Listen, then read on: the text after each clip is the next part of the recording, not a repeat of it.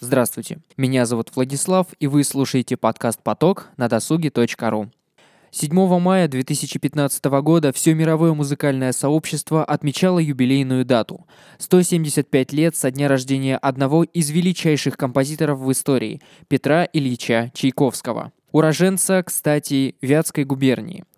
Я решил, что будет ужасным упущением оставить это событие незамеченным, ведь музыка его проверена временем и до сих пор продолжает волновать сердца слушателей. О интересных фактах из жизни композитора, о его музыке и не только, сегодня нам расскажет признанный мастер своего дела. Главный дирижер Вятского симфонического оркестра имени Раевского, преподаватель Московской консерватории Константин Александрович Маслюк.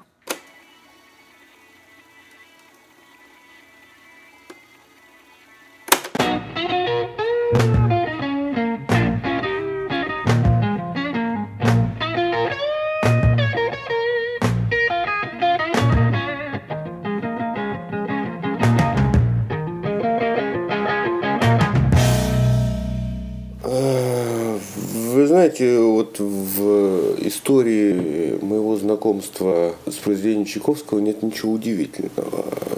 Все дети, которые учатся в музыкальных школах, они непременно знакомятся с музыкой Чайковского, играя пьесы из его детского альбома для фортепиано.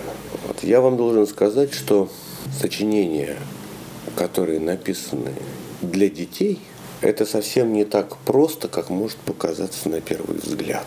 Насколько я помню, э, Прокофьеву принадлежит фраза, что для детей нужно писать так же, только лучше. Вот написано очень много детской музыки, но настоящими шедеврами э, является, собственно говоря, не так много э, произведений. И детский альбом Чайковского, конечно, это один из, шедевров мирового значения. Мирового значения. Потому что рассказать о жизни ребенка совершенно полноценным э, музыкальным языком, не делая скидок да, на то, что это музыка для детей. Тот же вальс, например, из детского альбома, это, ну, он, в общем, мог бы быть э, вальсом из какой-нибудь симфонии, по сути дела, да, или частью какого-то оперного спектакля. А при этом э, сделать так, чтобы э, юный музыкант, еще который не так много умеет, смог это сыграть, это задача э, очень серьезная для композитора. И можно по пальцам пересчитать э, те сочинения, в которых это э, удалось решить все эти задачи. Э, да, ну вот это э, детские сцены и альбом для юношества Шумана, на который Петр Ильич отчасти ориентировался, когда сочинял детский альбом. А Впоследствии надо, конечно, сказать, что есть еще детская музыка Сергея Прокофьева. Это тоже замечательный, замечательный э, образец вот такого попадания в яблочко, в смысле э, вот решения, решения всех этих, всех этих проблем. Э, что касается музыки Чайковского, я вам должен сказать, что я имею в виду именно, именно детский альбом. Э, существует ведь очень много версий. Я сам сделал версию детского альбома для струнного оркестра. Мы это играем оркестром.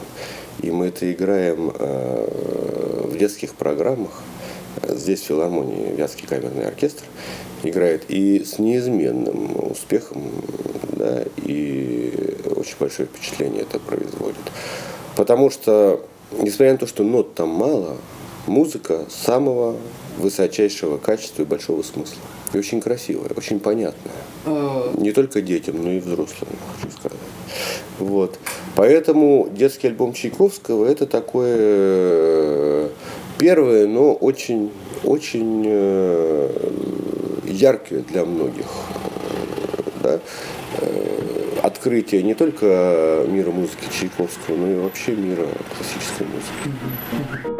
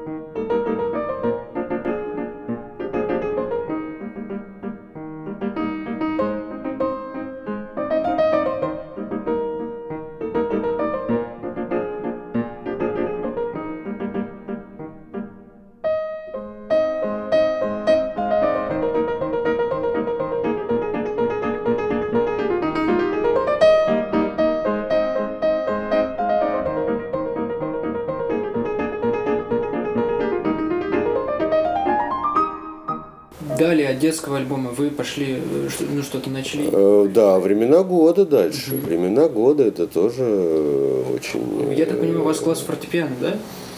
был в школе? Да, да, я учился как пианист. Я учился как пианист. Я играл, я играл подснежник. Э, пьеса, которая написана на месяц апрель. Я играл Баркаролу. Вот. Но это тоже все очень популярная музыка, очень популярная музыка.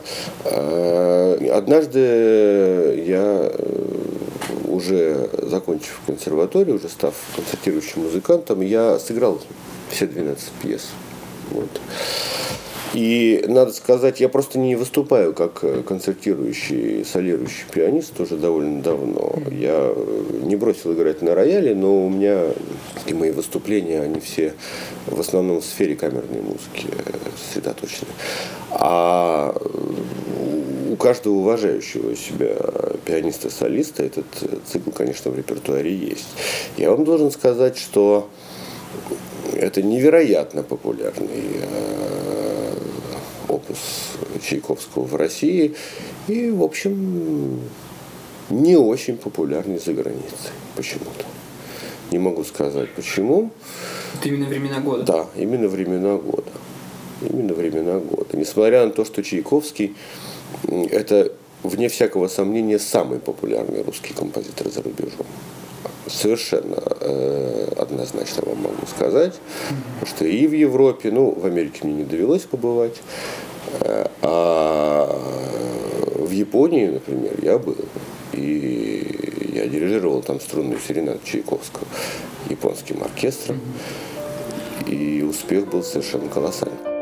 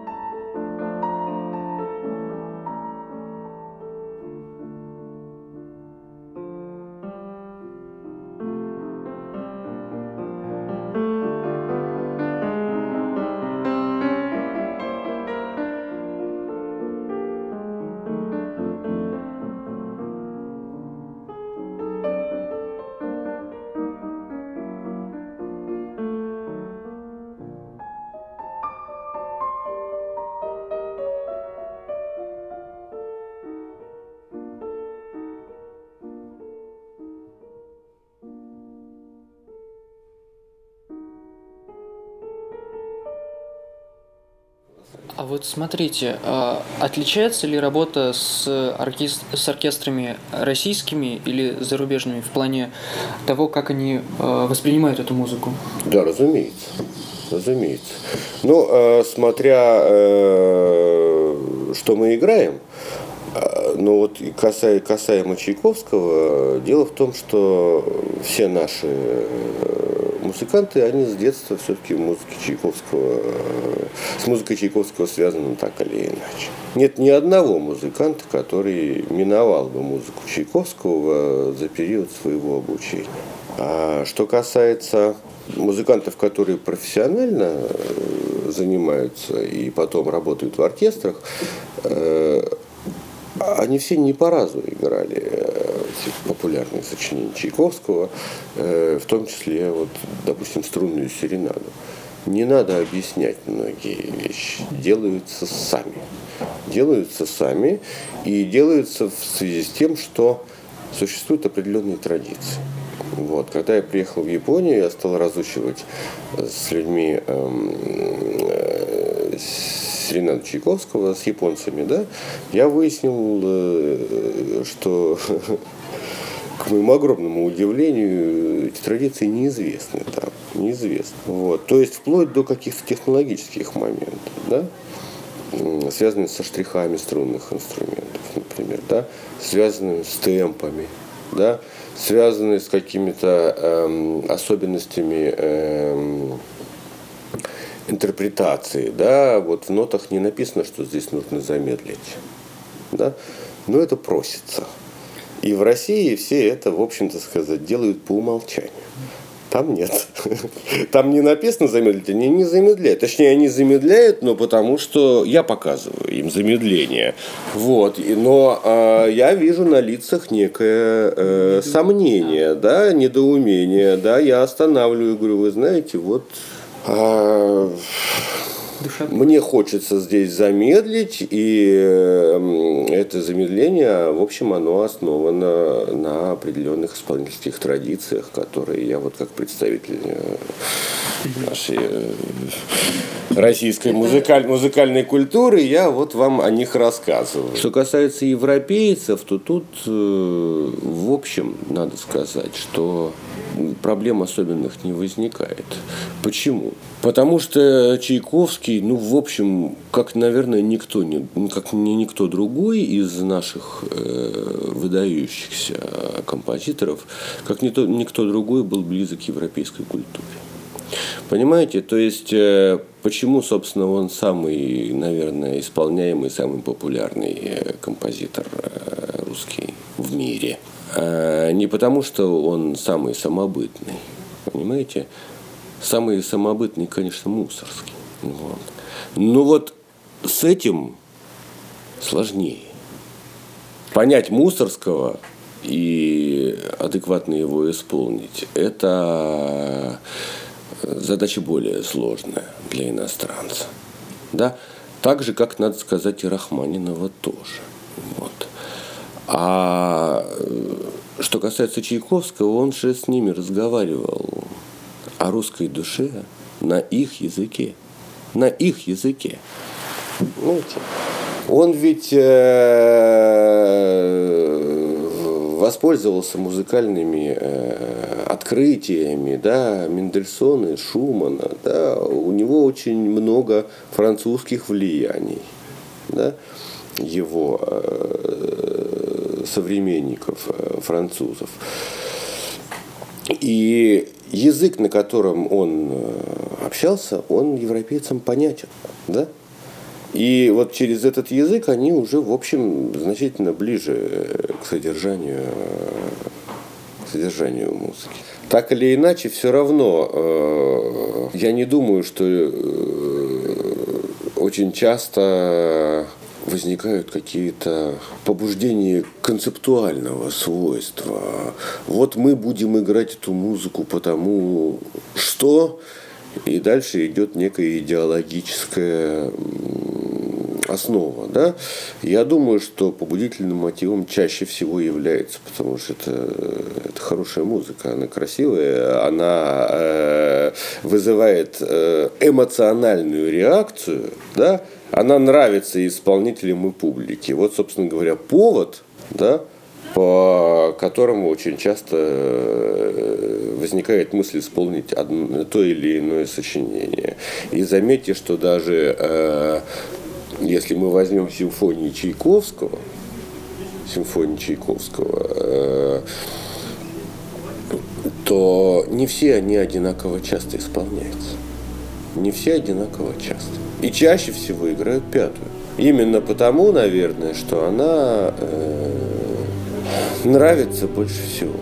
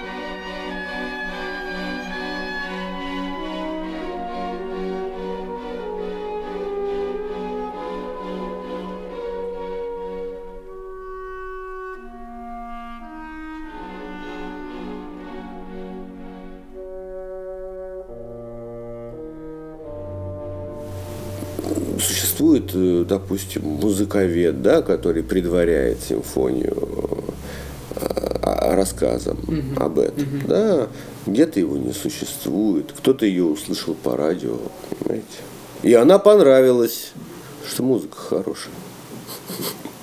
Музыка хорошая. Ну, вызывает наиболее бурную эмоциональную реакцию при прослушивании, конечно, можно сказать. Конечно. А симфонический оркестр первый раз исполнял симфонию эту? Нет, конечно. Нет, Нет конечно.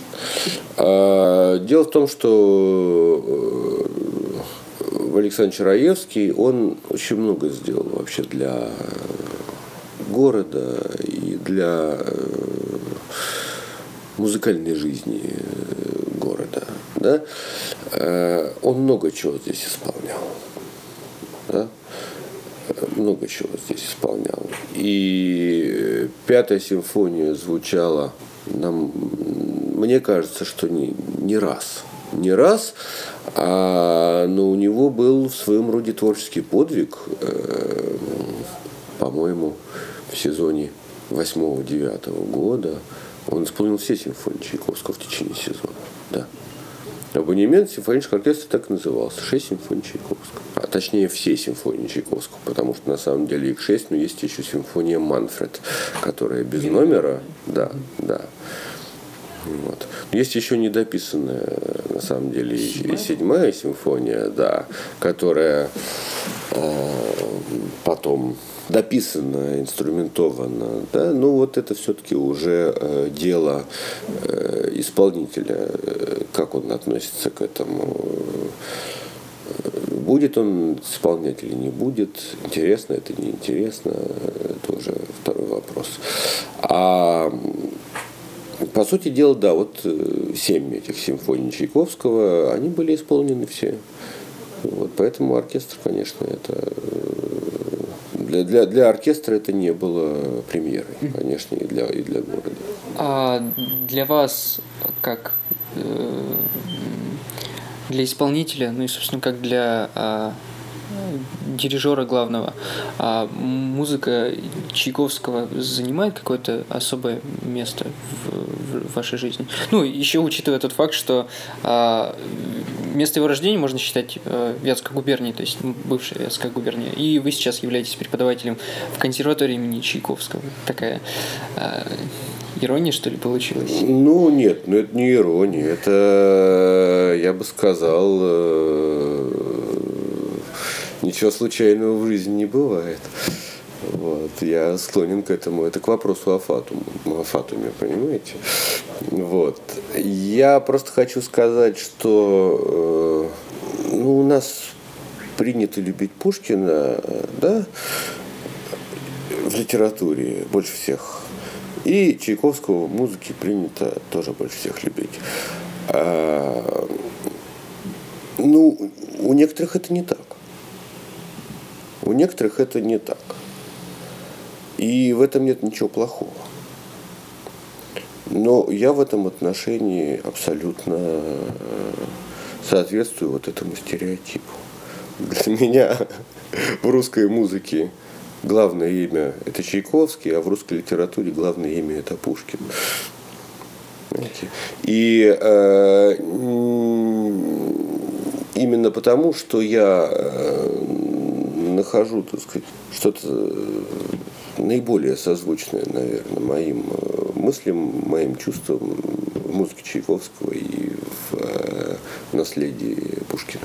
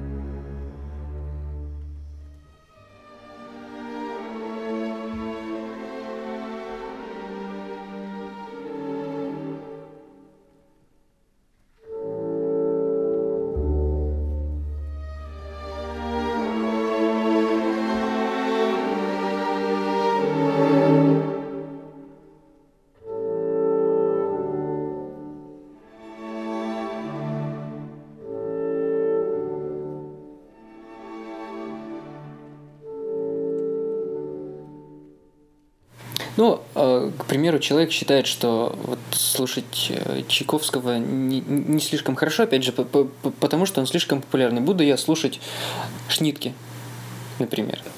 Мне вообще кажется, что это странная постановка вопроса. Ну, популярен он или не популярен? Вы знаете, он стал популярен не потому, что это какая-то дутая фигура. Понимаете? Вот у нас сейчас э, есть некие поп-исполнители и особенно поп-исполнительницы, которые стали чрезмерно популярными, да, благодаря тому, что там в них вкачиваются какие-то бешеные деньги, их показывают по телевизору с утра и до вечера. И ночью тоже боишься включить телевизор, потому что опять увидишь э, это лицо, э, да, если иной раз это и лицом трудно назвать. Вот здесь можно говорить, да, о чем-то подобном. Но дело в том, что популярность музыки Чайковского – это не какая-то искусственная популярность. А музыка Чайковского наиболее популярна, потому что она эм, нравится огромному количеству людей. И я не буду слушать Чайковского, потому что это слишком популярно, по-моему, это просто неумная позиция на самом деле. Неумная позиция. Никто не дает никто, никто не ставит так вопрос, или ты слушаешь Чайковского, или ты слушаешь Шнитки. На здоровье слушай, так сказать. Более того, э, есть люди, которым Шнитки нравятся больше, чем Чайковский. Вот. Я к ним не принадлежу. Но это не значит, что я с этими людьми не буду там э, эти вместе чай пить. Почему бы и нет? Вот. Так что здесь вопрос популярности. Э, вы знаете, есть такой термин незаслуженно забытое сочинение или незаслуженно забытое имя.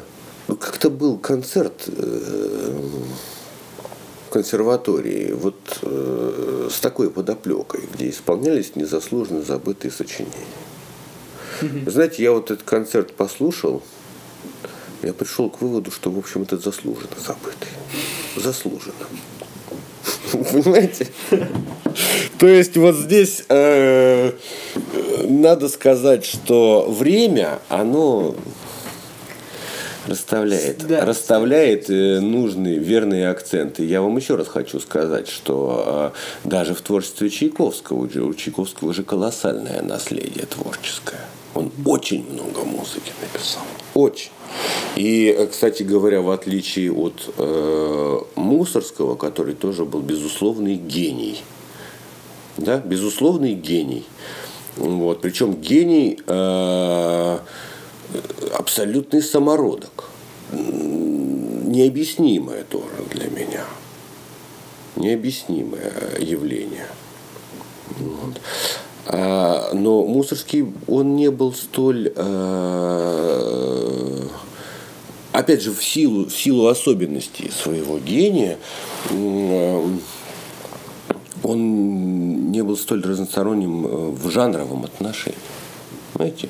Он в каких-то жанрах просто не работал, потому что у него не было внутренней потребности высказываться, например, в жанре струнного квартета. Да? Или, э, или балетной музыки, например, или симфонии. Он же ничего подобного не, не писал. Вот. А у Чайковского есть все.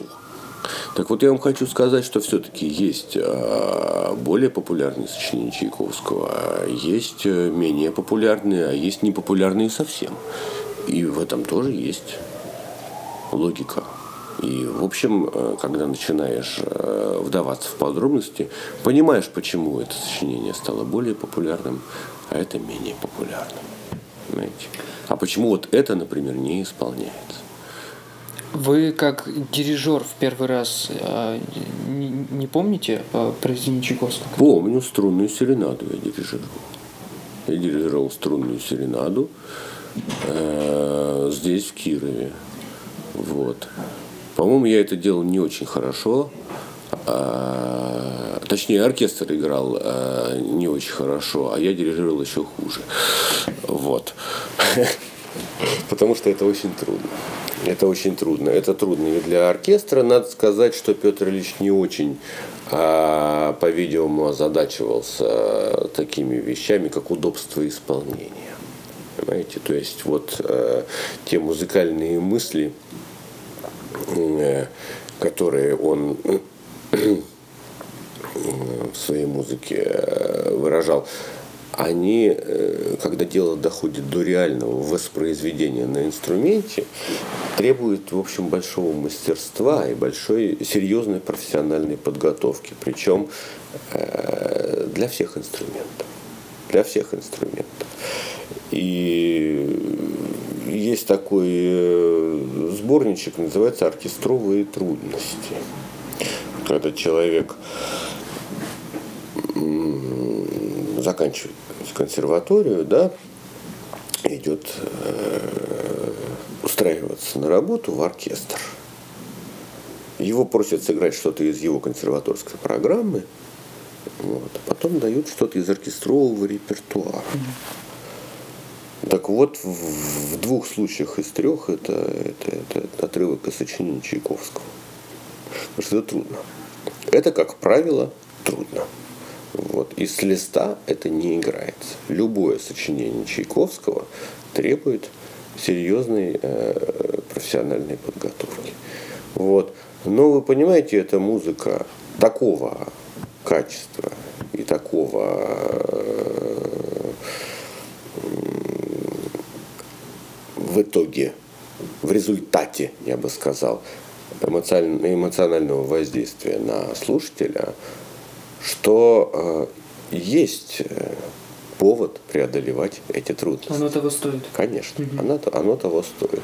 Чайковского вот не считали русским. Чайковский был в чистом виде западник с точки зрения, с точки зрения деятелей могучей кучки. Понимаете? Потому что на Западе его никто западником не считал. Понимаете? О чем речь? Вот. Но здесь именно речь идет о том, что эм, э, вот э, петербургские музыканты, ну, с, наиболее ярким как раз, конечно, олицетворением э, идейных э, воззрений э, музыкантов могучей кучки был, конечно, Мусорский. Конечно, Мусорский. Э, который, по сути дела, вообще особенно не пользовался открытиями западных предшественников. Они ведь собирали народные, они ведь тоже пользовались народными, народными мелодиями. И побольше, чем Чайковский. -то побольше.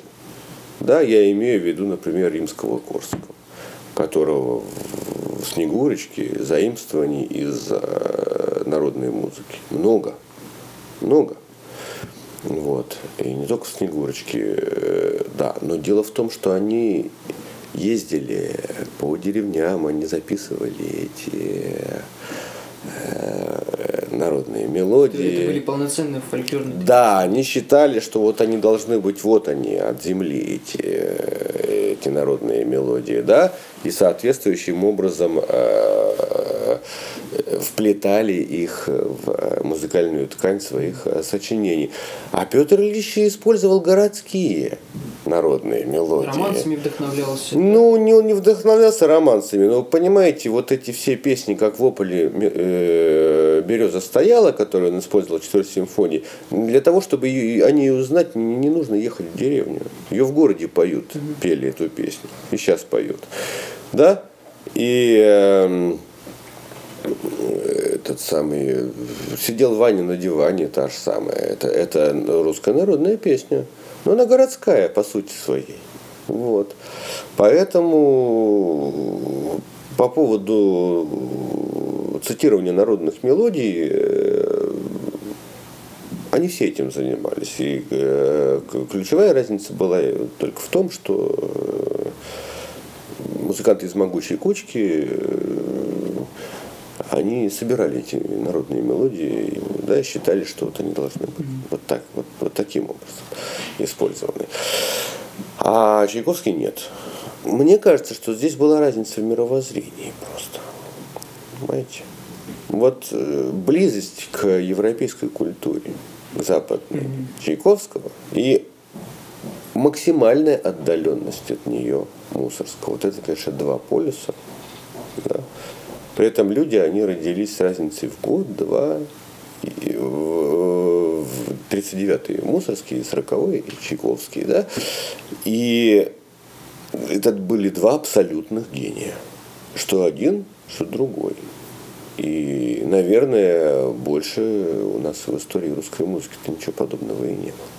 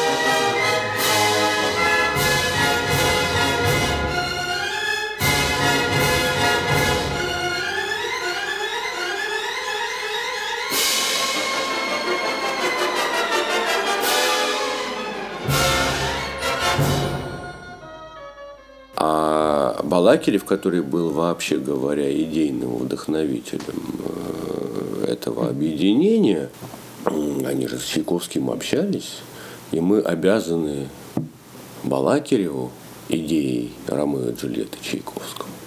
Другое дело, что идея могла остаться идеей или могла быть реализована по-другому кем-то. И то, что по сценарию Балакирева была написана увертюра «Фантазия Чайковского Ромео и Джульетты», э, Ромео и Джульетта, э, по сути дела,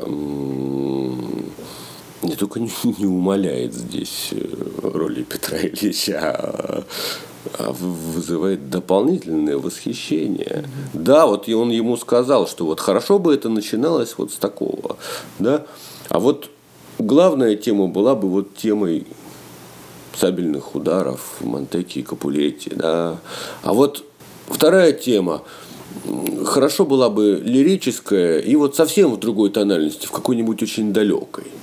Вот, например, в такой. Знаете, то есть вот обозначил ему сценарий. Но как это реализовано, вы понимаете? Как это сделано? Это вызывает просто какое-то... Вот у меня, почему я говорю, что это гений? Это необъяснимо.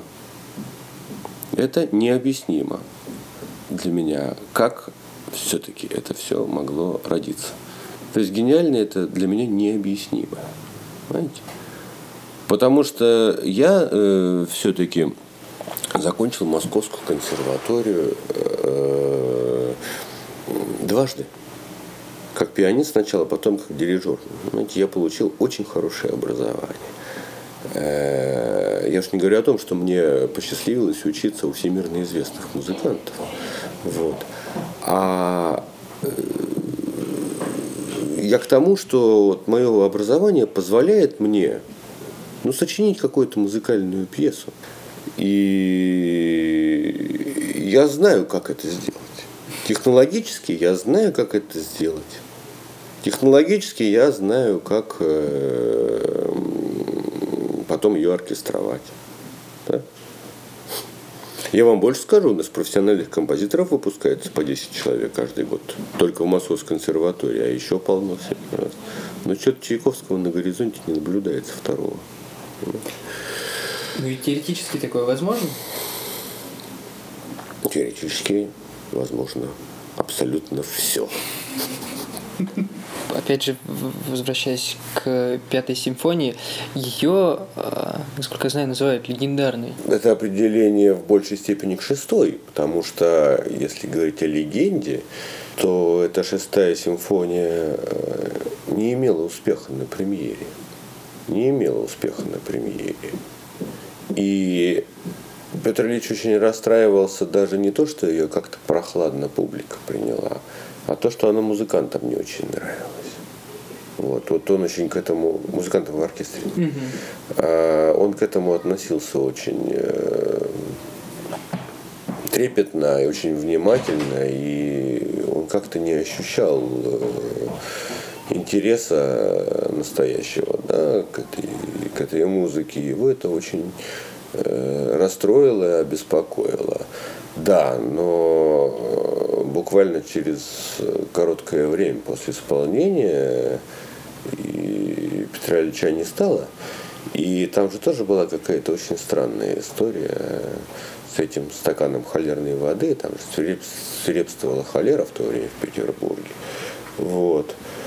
Вот. И он в ресторане попросил стакан э, воды, ему сказали, что кипяченой воды нет. Сказал, да, мне, э, я ничего не боюсь, принесите мне стакан сырой воды. Вот. И по сути дела, этот стакан сырой воды, он стал ведь роковым. Да? Потому что Чайковский заболел холерой и, и умер. И существует, вы знаете, ну, килограммы написанные просто, написанных книг по поводу этого стакана воды, где анализируется э, вообще жизнь Чайковского, упоминается, так сказать, об особенностях каких-то его личной жизни, что в последнее время стало муссироваться и, вообще говоря, противно за всем этим наблюдать. Вот. Дело в том, что рассматривалась как таковая э, версия самоубийства этим стаканом воды. Понимаете, да, ну то, короче говоря, э, разговоров, а потом уже и написанных листов бумаги э, невероятное количество. Невероятное количество. Ну вот когда после всего случившегося исполнили шестую симфонию, а заканчивается она, как известно, траурной музыкой, то есть э, вместо э, бодрого и быстрого финала, который обычно бывает симфонии, там же в высшей степени трагическая музыка. Медленная часть. Симфония заканчивается медленной частью. И эта медленная часть, она стала восприниматься как реквием Чайковского по самому себе. Понимаете, да? И вот именно в связи с этим, наверное, легендарной в большей степени можно назвать шестую симфонию.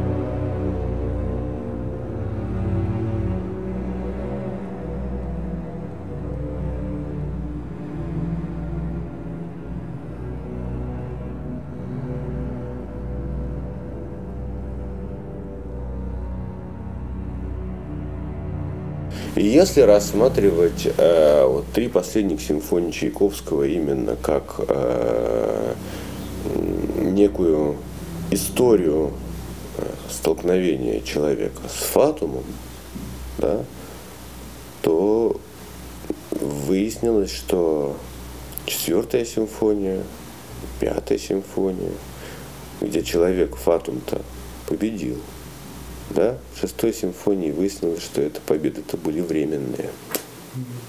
Вот.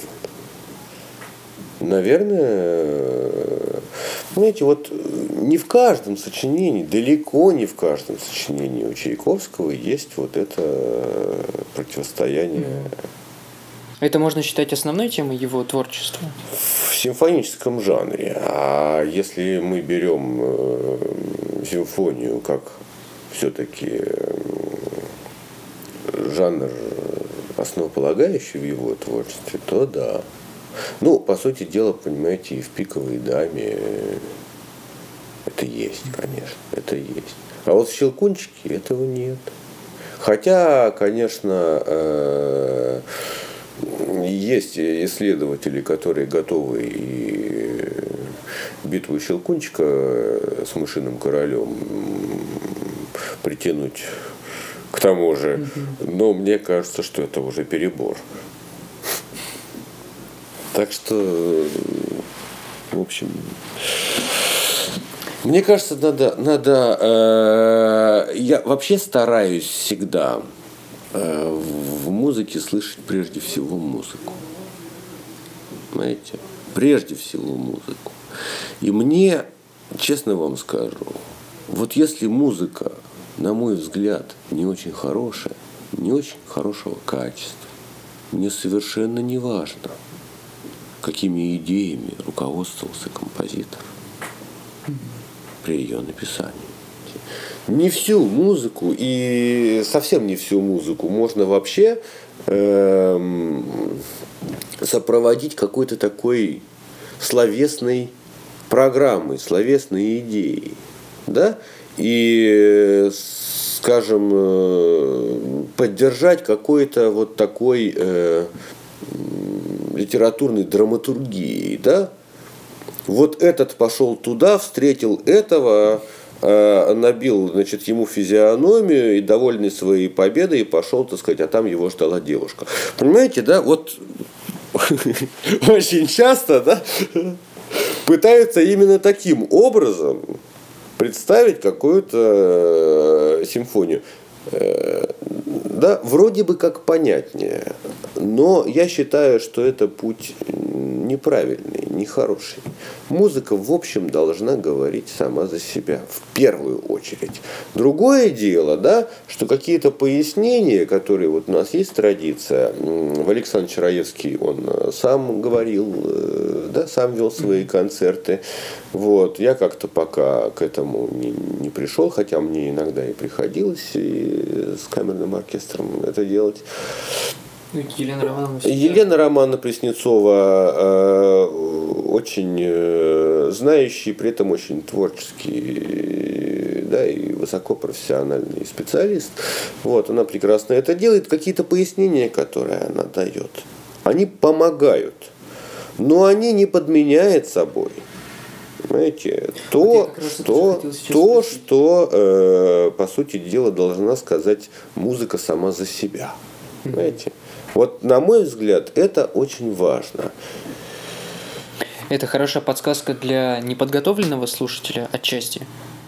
Подсказка для неподготовленного слушателя, да, да. Но это не объяснение неподготовленному, неподготовленному слушателю на каком-то примитивном языке, э, который не соответствует, э, скорее всего, э, тому, что композитор имел в виду. Да? Потому что все-таки композитор, понимаете, я помню, как я первый раз услышал симфонический оркестр, это было в Томской филармонии, я вообще родом из, э, из-под Томска. Вот. Меня привезли в зал филармонии. Был концерт симфонического оркестра. Я услышал тогда симфонию Дворжика из Нового Света знаменитое сочинение, девятая симфония, которую он написал. А, в Америке находясь, он работал по контракту в Америке. Вот, и в этом своем сочинении использовал и э, какие-то э, интонации, услышанные им в Северной Америке, и э, считается, что вторая, симф... вторая часть симфонии э, вдохновлена э, сочинением Лонгфелла песни Гаявати э, по мотивам индейского эпоса. Да? Но вы понимаете, я был маленьким ребенком, я всего этого не знал. Но я услышал эту тему, которую тромбоны играют в главной, в главной партии, да? И я э, просто достал всех, чтобы у меня была эта пластинка. Понимаете? Это потом я уже, потом я уже... А вот зачастую да, так, так и случается. Мы сначала что-то слышим, это нам приедается, а впоследствии, э, когда э, по, по прошествии какого-то времени это все обрастает какой-то идеологией отчасти, а, а объяснения даются. Ну да, не идеология, а скорее просто информация, информация э, какая-то объясняющая какие-то вещи, да, указывающие на какие-то вещи, но э, первично и самодостаточно музыка как таковая. Потому что ну хорошо, допустим, в той же симфонии э, Чайковского можно объяснить э, все эти вещи фатумом. Да. Хотя, вот касаясь той же, допустим, пятой симфонии, финал. Тема мрачная э, в начале симфонии, там звучит в мажоре торжествующе. Это торжество чего? Победы добра над злом? Вы уверены? А почему тема-то, которая зло олицетворяет, почему именно эта тема звучит? Может, это зло победило? А вот и именно что, понимаете? Вот и именно что. Вот вы головой качаете и плечами пожимаете. А есть люди, которые именно так это интерпретируют. Я так не интерпретирую. У меня там э, ощущается торжество э, человеческого духа. Над, а, именно. Понимаете, да? Что именно человеческий дух да, превозмог и вот эту тему, которую олицетворяла. А, судьбу. получается, он ее пере, переиначил. Да. Угу. да. Да. Понимаете? Под воздействием силы человеческого духа. Но не все так думают. Угу. Некоторые ощущают, что это торжество сил не в пользу человека угу. действующих. Понимаете? Так что вот здесь возможны интерпретации. А Чайковский ничего не написал в партитуре. Он не, пис, не написал вот это торжество злых или добрых. Та же самая история со Скерца шестой симфонии, третья часть. Понимаете? Многие и большинство, я бы даже сказал, считают это э, однозначно торжеством э, злых сил. Мне так не кажется. Понимаете? Мне так не кажется. Так что это все довольно сложно. И именно э, этим интересно. Именно этим интересно. И еще раз это доказывает, понимаете, что в первую очередь музыка должна говорить сама за себя, у музыки свои законы. И не всегда мы э, можем э, это объяснить такой какой-то литературной э, логикой, а еще меньше мы это можем э, объяснить логикой какой-то бытовой, понимаете, да, которой мы руководствуемся нашей реальной повседневной жизни, что тоже зачастую делается совсем глупо получается. Вот тут все-таки у Чайковского тут есть за что зацепиться. Да? Тут одна и та же тема, с ней что-то происходит. Тут можно что-то себе нарисовать такое. А у Моцарта? Совсем не за что. Зацепиться совсем не за что, чтобы написать сочинение на тему. Понимаете? Вот. Вот за что я очень... Вот начиная с Бетховена, кстати, э, Бетховен был в каком-то смысле прародителем вот этой вот тенденции идеологического какого-то да, э, объяснения идейно, идейно-драматургического, да, а, а у Моцарта это музыка э, как музыка. Вот. И я вам должен признаться, что это, конечно, мой любимый композитор наряду с Чайковским и Прокофьевым. Вот. Но это совершенно не значит, что я там, люблю какие-то, какую-то музыку меньше. Да, просто здесь идет о какой-то, речь идет о какой-то общей, моей, моей, моей личной, моей собственной реакции на музыку, вот, в частности, Моцарт да, и Чайковский. И Чайковский, и я вот сейчас прихожу к выводу, что чем дальше, тем больше. Что это, в общем, было остается моим любимым композитором русским.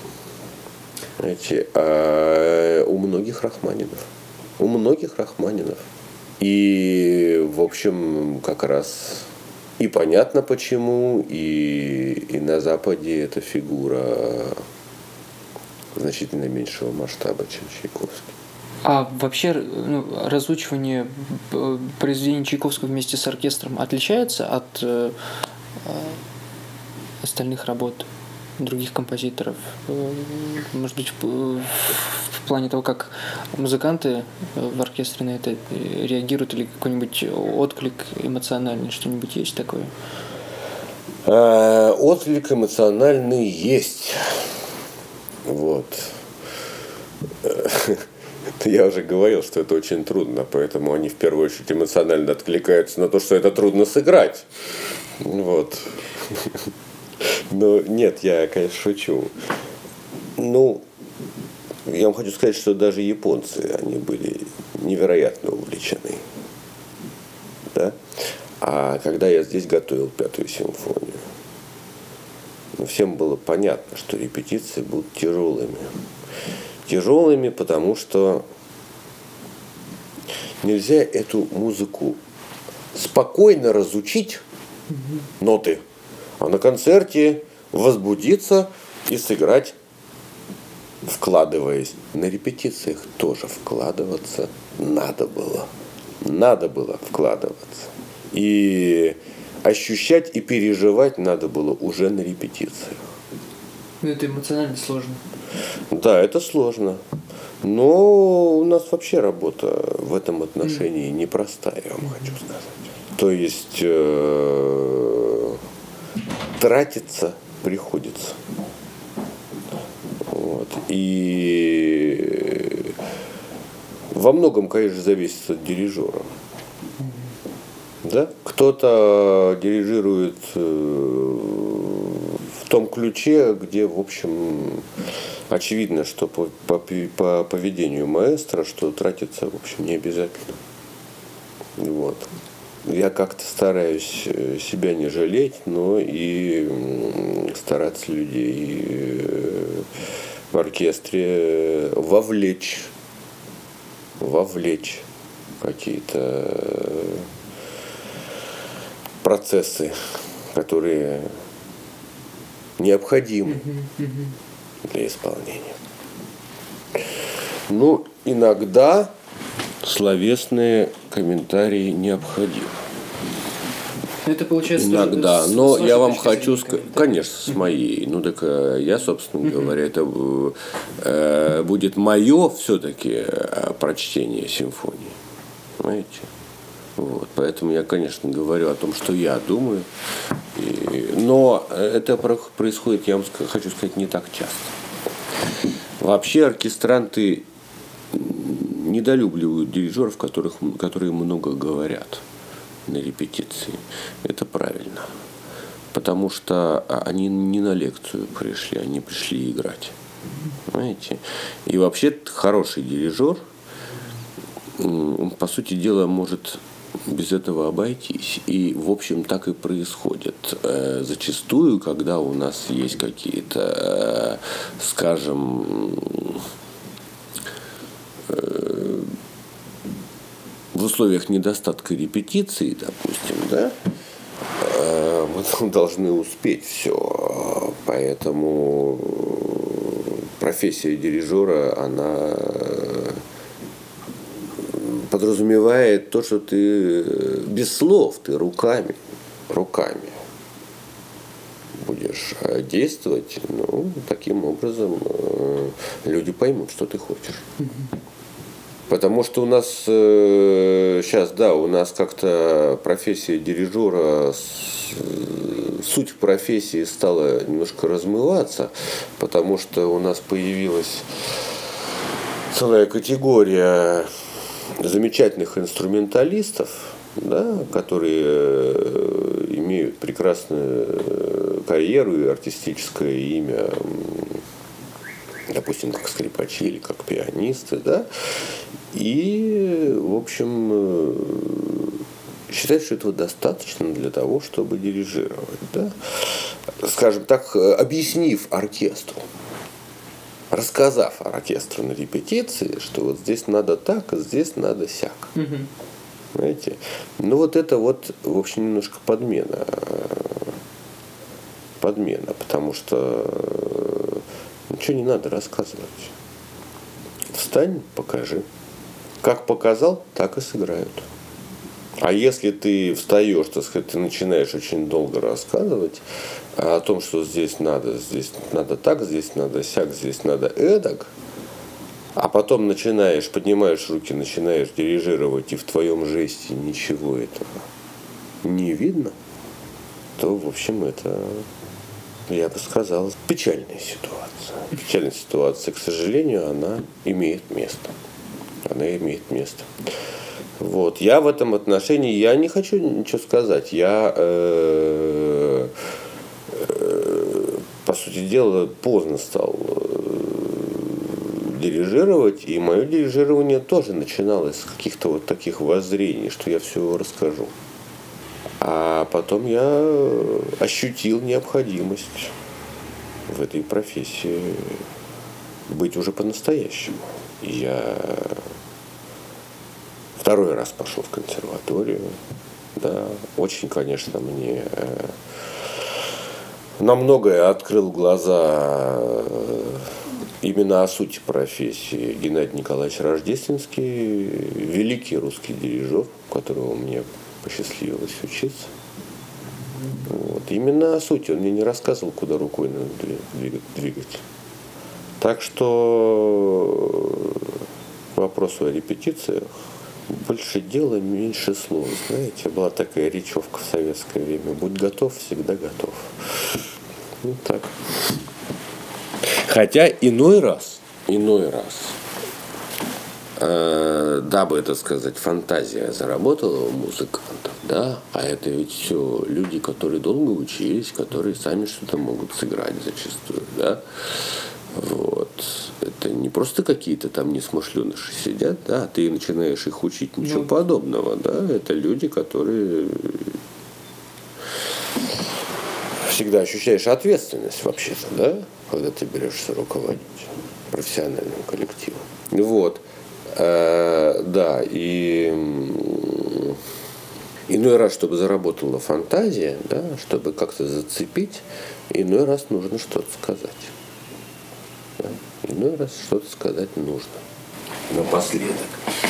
Я вам хочу сказать, что повторить точнее то, что э, музыка Почему она называется классической? Потому что она прошла проверку временем. Понимаете, вчера было 175 лет, как этот человек родился. И свое последнее сочинение он написал уже больше, чем 120 лет назад. И тем не менее, его музыка мало того, что живет, она все это время победно шествует по всему земному шару. И я думаю, что пока живо человечество, музыка Чайковского будет э, продолжать это победное шествие. И то, что это мало того, что уроженец нашей великой Родины. Это еще и уроженец Вятской губернии. Об этом можно говорить, мне кажется, с особой гордостью. С особой гордостью. И нам есть чем гордиться. И, конечно, это, помимо прочего, еще и творческое наследие Петра Ильича Чайковского.